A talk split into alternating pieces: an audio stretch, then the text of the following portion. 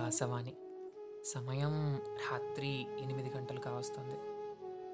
పెద్ద చిక్కుల్లో పడ్డాడు కన్నయ్య. విషయం ఏంటి అంటే రాధ పుట్టినరోజు రాబోతోంది. నీకేం కానుక కావాలో రాధ? అని కన్నయ్య అడిగినప్పుడు ఎప్పటికీ ఎవ్వరూ ఇవ్వలేనిది ఇవ్వబోయే చూద్దాం అని బదులిచ్చి నవ్వుతూ వెళ్ళిపోయింది రాధ. అదిగో అప్పటి నుండి కృష్ణయ్య ఆలోచిస్తూనే ఉన్నాడు.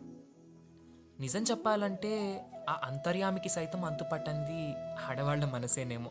అందుకే ఏం తట్టడం లేదు ఆయనకి.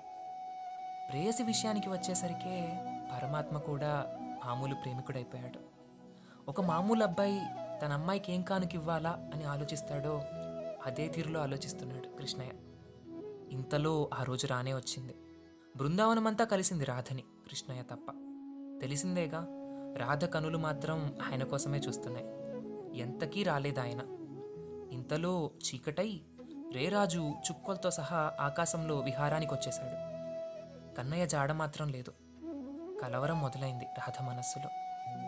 కన్నయ్య కోసం వెతకడానికి బయలుదేరింది. రేయి మొదటి జాము పూర్తి కావస్తుండగా కంటపడ్డాడు కన్నయ్య. యమున ఒడ్డున దిగాలుగా కూర్చొని. ఛన్ ఛన్ మన రాధ అందెల సవ్వడికి ఇటు తిరిగాడు. కూర్చున్నవాడు పైకి లేచాడు. అడుగుల వేగం పెంచి రాధ దరికి చేరి ఆమె కళ్ళలోకి చూస్తూ ఆమె ముందు మోకాళ్ళ మీద జారపడ్డాడు.